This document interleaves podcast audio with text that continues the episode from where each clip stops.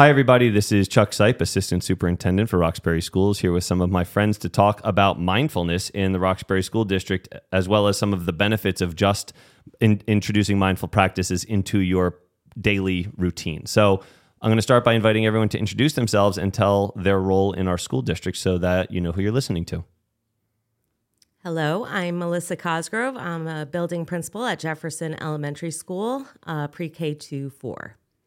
I'm Jennifer Billeci, and I am a special education teacher at EMS Middle School, teaching resource room English to eighth graders.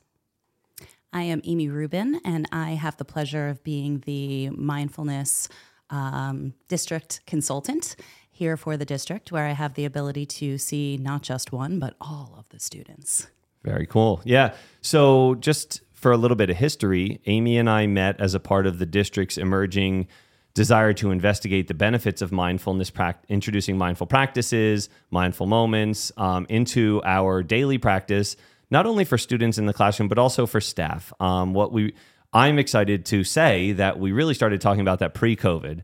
And when we entered the really complicated time of the pandemic, not only how do we teach, how do we operate, how do we live in those really challenging moments and times, but how do we recover from them? So I feel like our efforts to investigate this space and explore this as a potential benefit for not only our students but also our staff were really validated when we um, when we entered the pandemic time and as we come out of it. And so I'm going to start by asking Amy to share with us.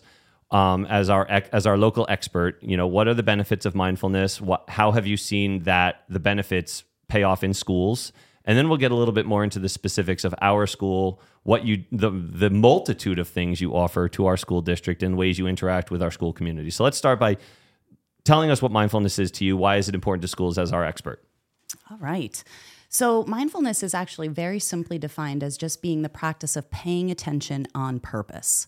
What's really cool and what I love about mindfulness is that what we pay attention to is actually inconsequential to the benefits. And what that means is is that the anything we pay attention to, whether it's the work that we're doing, the chores that we're doing, the dog that we're walking, or the dishes that we're doing, um, actually is the same thing as formally practicing, where maybe we're focusing on our breath or our bodily sensations that we might feel in the present moment. The idea behind it is that we take our mind out of the past and we take our mind out of the stories of the future and we learn to become more present here in the future or in the present moment. And so the really cool thing about that is that it's something that students of all ages um, are able to be able to accomplish, um, not just in their classroom, but also in life and learning and everything in between. And it really provides an opportunity not just to grow those muscles of focus and attention, but it also helps to kind of grow that awareness. Um, and that helps to also promote with some of that self regulation, emotional intelligence, a lot of those skills that we hear about when we talk about social and emotional learning. So, one of the things I just want us to dive into, and I'm going to invite Jen and Melissa to jump in here, as you talk about the importance of being present in this moment, you gave non school examples, which I really loved because while this is a school initiative, I think that the transference of this skill and the awareness of one's self really transcends education, right? Um, and so part of that is understanding your body's signals, right? When we have escalated stress, escalated anxiety, we feel warm. You know, we get the butterflies in our mm-hmm. stomach, we sweat. You know, and so it's important to me as a practitioner, um, an educator, we recognize these symptoms in our students, right? Tests, moments in school constantly provide these triggers for students, and if we ignore them, we're not really allowing them the opportunity to be present in the moment. And the truth is, as an organization who cares about everybody, we want to uh, our teachers to acknowledge and recognize those symptoms in themselves because we want them to be the best versions of them as they're working with our young people. So, Jen and Melissa, share with us what that looks like in your classroom, in your school, amongst your school community, because I know you've worked very closely with Amy, which is why you're here to, t- to talk with us about this. What's that look like, and how has it impacted your school and your class? Well, um, I think one thing I want to touch on, it was interesting, Chuck, that you mentioned um, COVID and coming out of COVID, because what we've been talking a lot as educators is that our students almost forgot how to be in a classroom, right? They were, when they were home for so long, they were getting distracted and that was okay. They were giving into those distractions. They were not present in the moment, as you say, because they didn't really have to be. Uh, so as we're coming back from that and we're really back in this normalcy, we need to teach them those skills again. And I think that's why I found Amy's work so important because I found myself getting frustrated. And like Chuck said, I was forgetting to be in tune with those um, frustrations and how to deal with them and how to be present and how to make sure that my kids were, my students were present. So, um, what I started to do was sign up for Amy's um, sessions where we would get the students together and teach them some different strategies and they were very resistant at first. And amy and i kept talking about like we got to we got to keep going we got to keep at it. They're to get it it's to click. And then i invited her to come into the classroom because i had said i want you to see them in action in the classroom. It's one thing when we're in a group and you're talking to them and you're showing them these strategies but i'd love for you to see them in action see what i'm seeing which was great because she came in, she just observed for a whole day. And then she came back with some strategies. And the one that we found that really made a difference was called the mindful snack. And I love it because eighth graders are really highly motivated by food. so, and it's not intentionally supposed to be a snack, it's an acronym. But I asked her, can I physically bring in a snack? Because I often do, because they love food. So I think the first time we did it, I brought in Skittles, right? And um, one Skittle, that's all I got was one Skittle. And Amy did this five minute um, mindfulness technique with them where they had to try not to finish the Skittle until the end of the session. And they did it, and it was amazing. So I've been using that every day since. We start off, and sometimes it's not five minutes. Amy was nice enough to record um, that session for me so that I could use it with them. But since we also, as a district, have access to the Calm app, I use that as well because there's quick little one minute, two minute um, meditations that I do with them sometimes. Because as much as I love your recording, because I've been doing it every day, they they've been getting bored of it. So, and I bring in different snacks for them. Sometimes it's a Starburst. Today it was an Airhead um, a Swedish fish, whatever it is, but they love it. And it really does reset them and it gets them more present in the moment. And they're so much more focused for class. It's been such a game changer. I love the word you just used, reset, because at the lower elementary level, it's really important to um, self regulate and reset yourself because, as all little kids do, they get a little tied up in the moment and begin to have some tantrums since Amy's been working in our school, and uh, I'm sorry, I know I'm surprised she could get over to EMS because we gobble her up so much. Um, eh, the teachers just love having Amy in the classroom, but even more so, um, not just working with the kids, but as a coach to them, because I now see the teachers taking on those strategies, doing a lot of their own teaching on re- self regulation and resetting. And it doesn't even just motivate kids in the classroom but as sometimes happens, kids get sent to the office, and I can see as they're waiting to talk to me, I can see them lift up their hand, breathe in, breathe out. They're doing their five finger breathing as they're very nervous to speak to me um, and self regulating themselves. So, taking that ownership on having the ability to calm yourself down so that you can really truly be present in that moment and understand the mistakes you made and then rectify them has really helped with our restorative practices, discipline, and just everyday life in the elementary school. What I think is interesting, and I'd love to hear Amy talk a little bit more about, is I'm hearing Jen and Melissa talk about addressing physiological needs, right? And so I think there's commonly a misunderstanding about mindfulness and its value or misconceptions about it my understanding is it's really about feeling and understanding the cues that our body is telling us and learning ways to help address them you know kind of in line with the idea like maslow before bloom right? Like we need to address our, our personal needs before we are prepared to do anything else. And in this circumstance it's learning. And so you know to hear melissa talk about that she can observe students actually implementing those strategies i love it. You know like how do we help debunk misconceptions about mindfulness as something that is not really rooted in understanding one's own body signals? So, you know, that's a really good question because I think that uh, when I first started doing mindfulness, it was about, you know, what mindfulness is. And as I've approached this from a staff and a parent perspective, I spend a lot of time talking about what mindfulness is not. Um, when I work with the little, the smaller kids, I refer to that part or the area of the brain responsible for learning and focus and self regulation as their smart parts. It's the prefrontal cortex. And I really try to make it very kid friendly and helping them to learn about how our brains are hardwired, understanding that there is nothing wrong with the emotions that we have. Um, we can't necessarily control the emotions that we have or the experiences that we have, but we do have control over how we respond.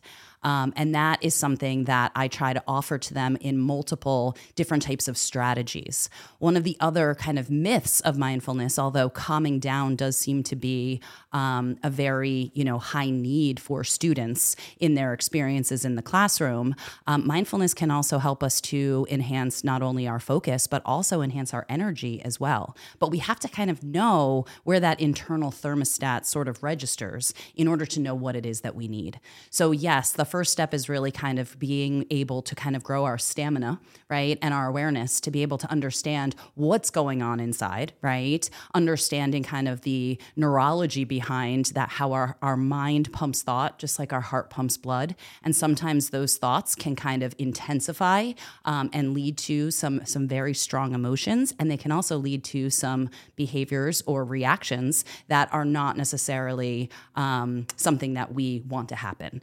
And that there therefore we have a choice if we can practice that pause. And that was kind of that idea of that mindful snack, um, which I absolutely loved that opportunity of being able to do because we did it both literally to kind of bait them. And then we did it sort of this metaphorical snack. And afterwards, they were so uh, honest and so authentic in saying how much they absolutely loved it and that was the most calm they had ever felt before. They invited me to come back to class every day. Um, and if you've ever worked with middle schoolers before, that was probably one of the biggest compliments that I could have ever gotten.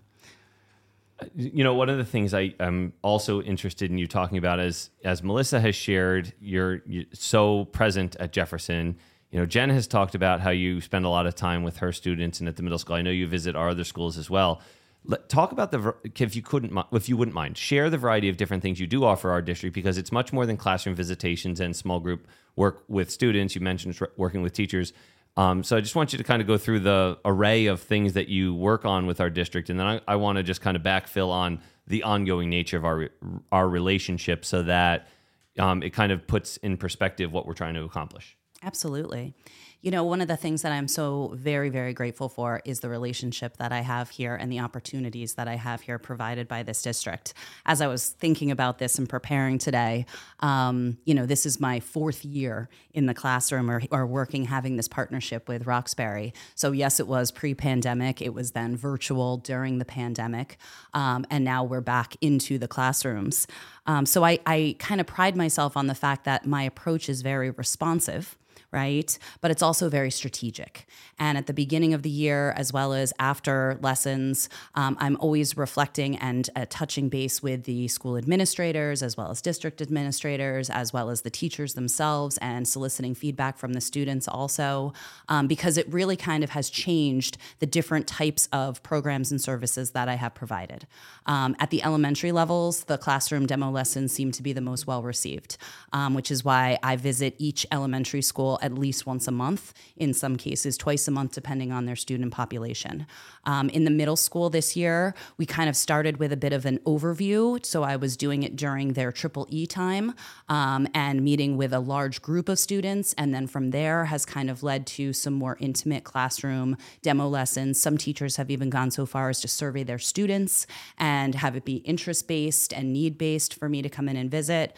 Um, I also support teachers once a week at the high school in their beautiful uh, wellness room being able to pro- provide a, a, guided mindfulness session each week for them.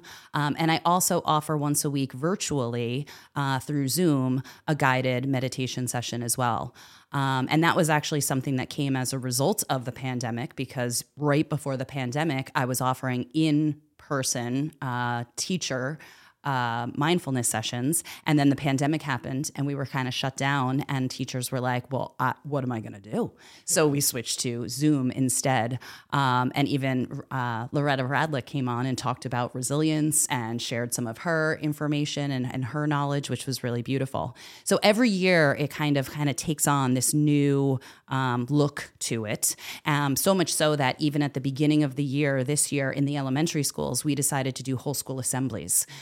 One for students who maybe um, were new to the school, uh, making sure that everybody kind of had this sort of across the board standard understanding of what mindfulness was, as you spoke about before. And then also, um, it was really exciting because I started to have even more teachers sign up for those classroom lessons because maybe where they were hesitant before, they were like, no, this is really good. I want this in my classroom. So it's been a, it's been a really great and amazing process. And so, just in case you're listening and wondering, I just would love for Jen or Melissa to chime in on this question: is you know Amy's talked a lot about ways she's interacted with students and teachers. If a student in a class was like, I don't want to be part of this, how do we respond to that, right? Certainly, we want mindfulness, you know, we see mindfulness as something that has the potential to benefit students, particularly as they understand the signals their body is sending. Um, additionally, as they kind of grow up in a world different than the world we grew up in, where you have this, you know, just like relentless barrage of technology and information, the myth of multitasking, right? Like the human brain only has a capacity to really pay attention to one thing at a time, even though everyone thinks they're expert multitaskers. It's not what brain science tells us. How do we respond or support and support, pardon me, students who are just like, mm, this isn't really something I want to be a part of? What's how do we respond to that? Well, I had a lot of reluctant eighth graders who straight up told me they didn't want to do this. This is stupid. This is not going to work for me. Um, but I think what Amy and I spoke about and what really worked was just consistent exposure. Mm-hmm. Just telling them, give it a chance, just give it a try. You don't have to do it today, just listen. And the more they were exposed to it, and the more we just kind of kept at it until we found that thing that worked for them, that was when we got the buy in. So those reluctant eighth graders that had no interest in this or thought it was not going to work for them, or the ones now who are coming to me at the beginning of class and saying, are, are we going to reset today? Are we going to are we going to have our mindful snack? Or they're using it on their own. They're coming to me and they're saying, I, I really need to take a minute outside the classroom to reset. So they're starting to become aware on their own. And I think it really just was that consistent, like, just listen, just give it a chance. Like, let's just expose you. And they found something that worked. I think that's a really hard question for elementary students because they all really enjoy when Mrs. Rubin comes in. So it's hard to answer because I don't even know if I, if you've come across one student that isn't excited to take part. But I would say if they're not totally participating, maybe at the elementary level, right? They probably won't vocalize that they don't want to be a part of it. But if they're not listening, we just let them be because five or 10 minutes into it, they're joining the group because they they do they just want to be part of what everyone else is enjoying. Um, if a child walks away from a lesson, they usually walk away to the calm down corner, which Amy has helped teachers put together in their classroom. So I just find that ironic, but um, we just have a really good time with it. So it's a very difficult question for the little guys. Cool. And and I think one of the keys, the reason it might be difficult, and we also see students who might be reluctant to begin with jump back in after they have some exposure, is what Jen one of the things Jen just said, which is helping students find the thing that works for them. And what I really like about that language is it really connects with this overarching district philosophy of many of the things we're trying to do that are really about students helping to pave their own journey uh, towards young adult life and post secondary life um, with finding the tools that are valuable to them, designing an academic program that matters to them. And if you think about the way adults respond to conditions that are less than optimal, sometimes what do we do? We walk away.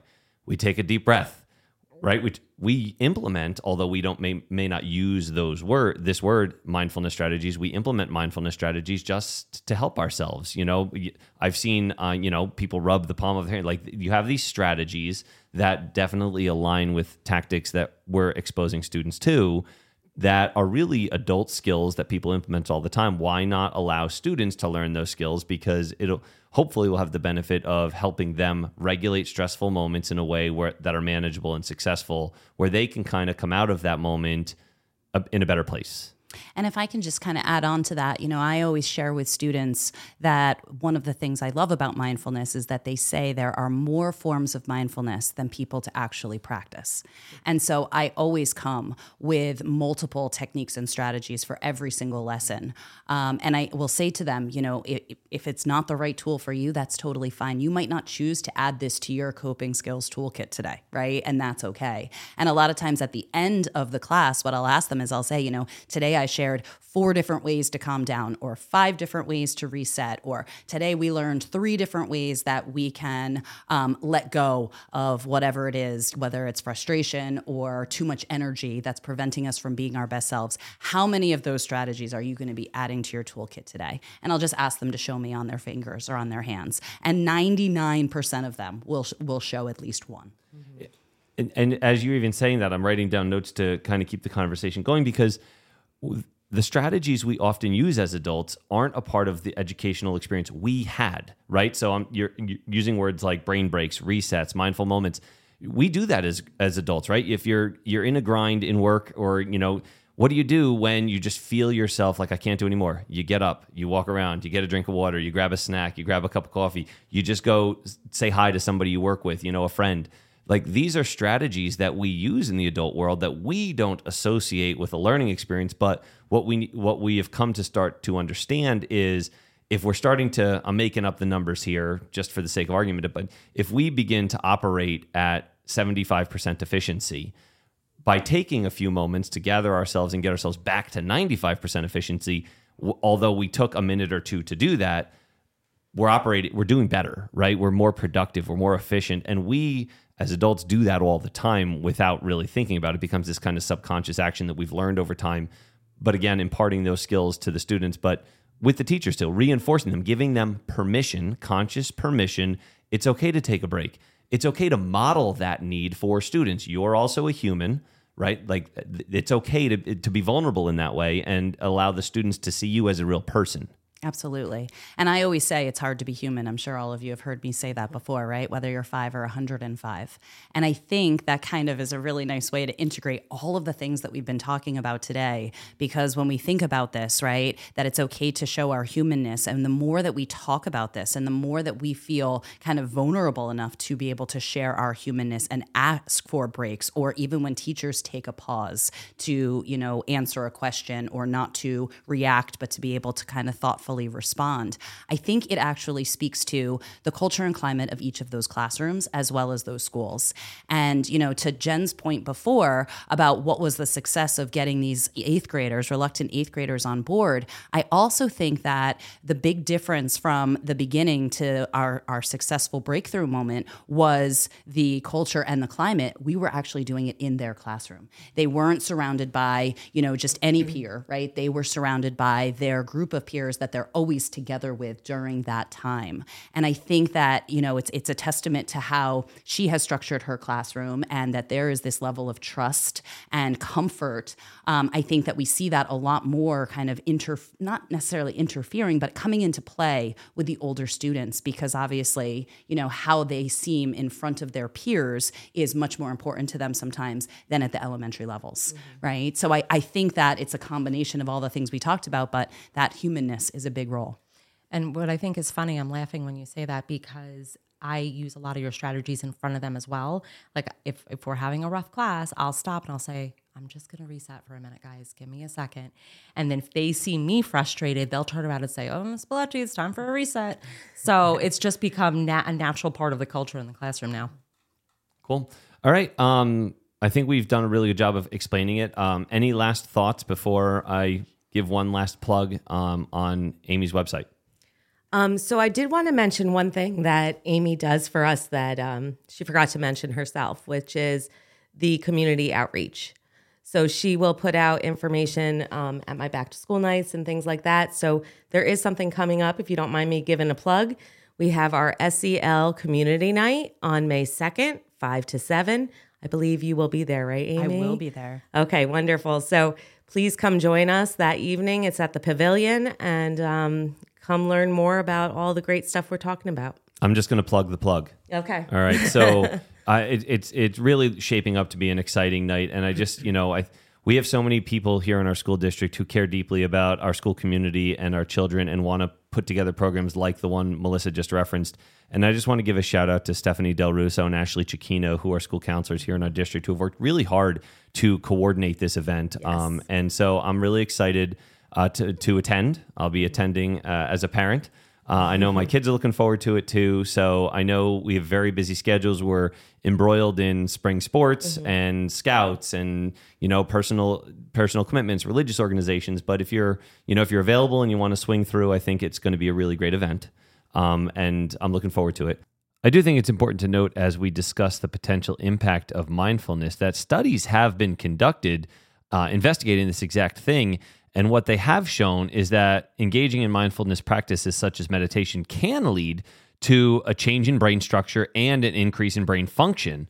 Uh, there is a study that indicated that individuals who practiced mindfulness for eight weeks had increased brain density, right? Gray matter is what it's referred to, gray, gray matter density in the prefrontal cortex and hippocampus. And these are the areas that are involved in emotional regulation and memory.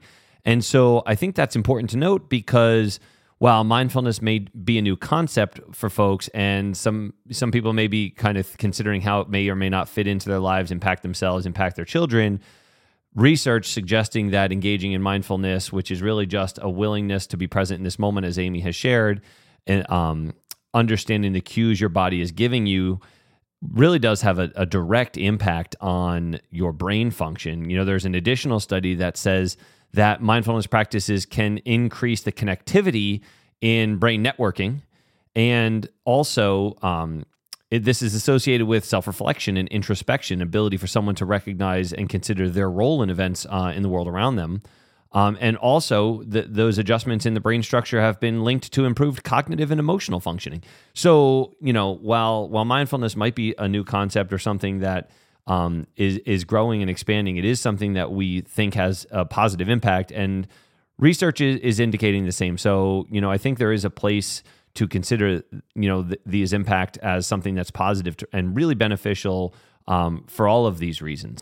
Lastly, I just want to say if you're curious about other things that are you know relevant to Amy's work, you can visit her website. It's mindful self with two F's uh, at the end end.com. So mindful self extra.